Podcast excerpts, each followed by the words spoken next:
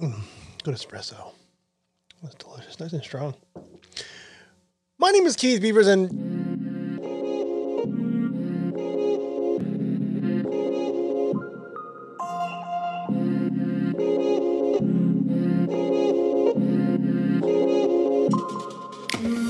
What's going on, wine lovers from the VinePair Podcasting Network? This is the Wine 101 podcast. My name is Keith Beavers, and I am the tastings director of VinePair. We begin something new right now.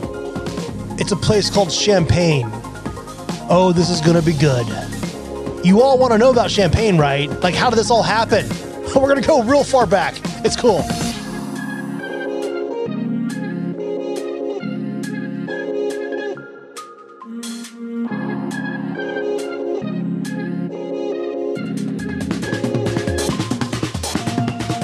Okay, this is going to get really intense, but you guys, I think, are going to really enjoy this. Before we do get into the history of champagne, if you'd like a nice overview, just like with the Bordeaux series, if you just go to Spotify or whatever and search Champagne Wine 101, I did a full breakdown of the wine region of Champagne. And of course, during that episode, I said I wanted to do more and I couldn't. And here we are. Let's get nice with Champagne. Oh, Champagne, with your south to southeast facing slopes at at least a 12% gradient, with your chalky soils mixed with limestone and clay, otherwise known as marl or mudstone, with your chalk consisting of calcite granules formed from the skeletal plates of marine phytoplankton? Yeah, champagne. The thing is, there's so much to be said about how famous champagne is. And during this series, we're going to get into all of that. But one thing that comes up a lot in talking about champagne before all the fame and fortune and bubbles is the soil. The white, chalky soils of the Champagne region that contribute to the quality of the base wines so that the champenois can do their work in the traditional method, making beautiful, these days, bubbly wine. So, really, this is where we have to start when understanding the history of champagne. We actually have to go back well over 300 million years ago. yeah, it's a long time, like back in the day, Earth. Now, this is a wine podcast, but I'm going to go back in time and talk about how the Earth was formed. not, not really, but I'm going to talk about lithology and paleogeography. These are the two things that study the movement of rocks on the Earth and the characteristics of those rocks as they move and form throughout the Earth's history. I know I said this was going to be intense. That's a little intense. The thing is, the Earth has not always been the way it looks now. Thing is, as the Earth was forming and moving around for eons and eons, there are these things called super continents that would eventually break apart, form back together in different ways, and eventually would come to what we know as the Earth today when you look at a map. 900 million years ago, there was the supercontinent of Rodinia. 600 million years ago, there was the supercontinent of Pannotia. 420 million years ago, the supercontinent of Euramerica, basically just what Europe and America would be. And 300 million years ago, the most popular supercontinent out there, Pangea. If you don't know that it was a supercontinent, that word has been used a lot. So I'm sure you're familiar with the word Pangea. That was a really big supercontinent. And at the time in history when that was happening, we already had insects, we had plants, we had amphibians, we had all kinds of cool stuff happening. We had dinosaurs, everything was happening.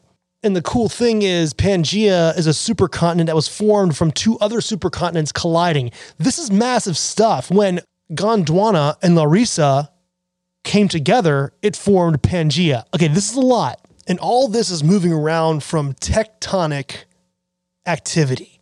Mountain ranges are being formed under the ocean. pushing land masses all over the place, then breaking apart and coming together, like I said. And the Pangea supercontinent is where Champagne's real history starts. This is the landmass that will eventually form Europe. Because Pangea, like every other supercontinent, begins to break apart throughout history. As everything is moving around and all this upheaval is happening, right around southern Germany, the North Sea, and the northern part of France, the landmass experiences what is called a crustal extension, meaning the shelf of the continent begins to extend. And the shelf of a continent basically just means the continent's edge underwater, meaning, you know, a continent doesn't, land mass doesn't always end at the shore. It keeps going for a little while. It's called a shelf. These shelves rise through other mountains being formed in what will eventually be Europe.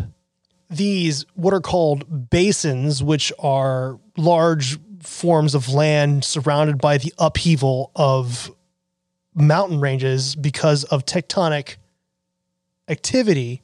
As the paleogeography begins to change and break up, those basins are just waiting for water to rush in.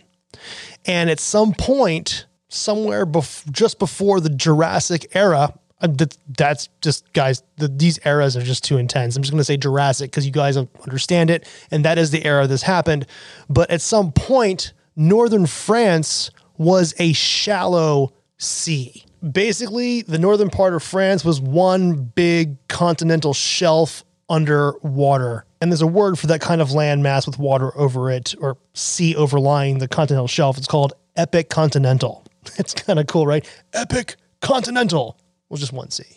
Have your brains exploded yet? Because there's more. But this is cool, right? It's fun. And it's here when this area was underwater that organisms lived with names like coccolithophores, belemnites, just basically in marine invertebrate forms.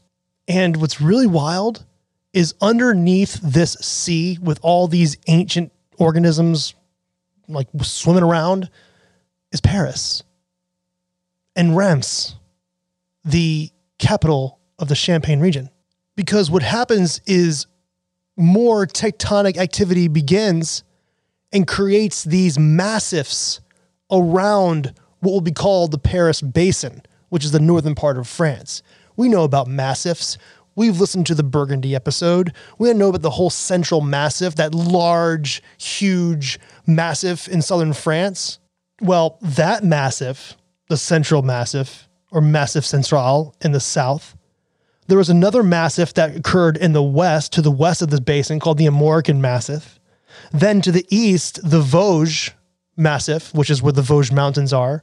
And then to the northeast, the Ardennes, which is a mountain range as well. I'm probably not pronouncing that correctly. But what happens here is when these large land masses form, as they're doing so, they create drainage for the Paris Basin in the form of what we know as the Seine River and its network, the Loire rivers, the Meuse and the Moselle rivers. These rivers incise the Paris Basin which just means it cuts through and allows water to drain out into what will be the Atlantic Ocean. And throughout time, during all these periods like the Triassic, the Jurassic, the Liassic, all of this, this basin keeps getting deposits of different organisms forming limestone, forming chalk, forming marl and clay, and then it begins to evaporate. Because as all this crazy, widespread uplift of massive amounts of earth happened, it would invert the basin and isolate it as large land masses upheavaled around them. And as what we know as modern France, northern modern France, today called the Grand Est, begins to really form before humans really were even there. We now have an ancient seabed, or I guess, a shallow seabed.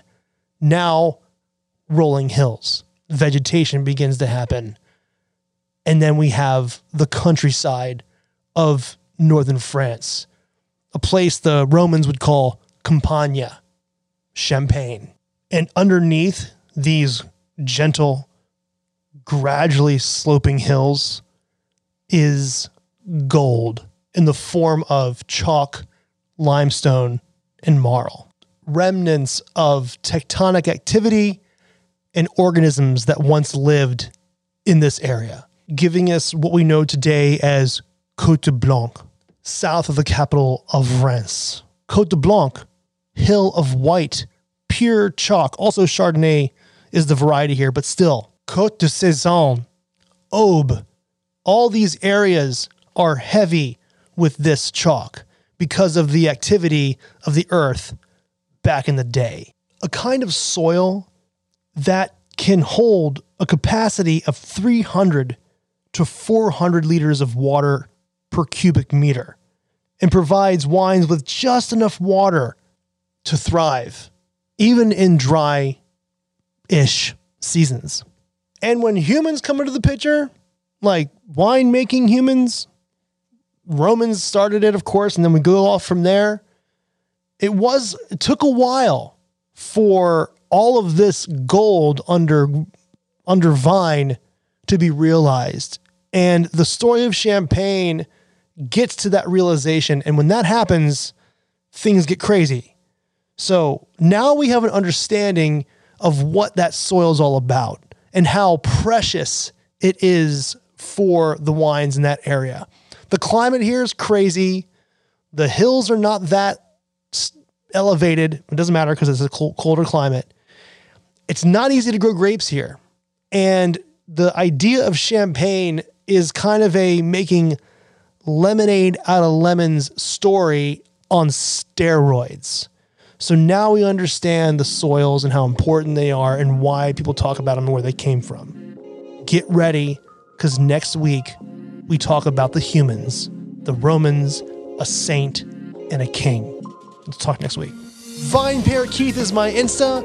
Rate and review this podcast wherever you get your podcasts from. It really helps get the word out there. And now for some totally awesome credits. Wine 101 was produced, recorded, and edited by yours truly, Keith Beavers, at the Vine VinePair headquarters in New York City. I want to give a big old shout out to co founders Adam Teeter and Josh Malin for creating VinePair. And I mean, big shout out to Danielle Grinberg, the art director of VinePair, for creating the most awesome logo for this podcast. Also, Darby Seaside for the theme song. Listen to this.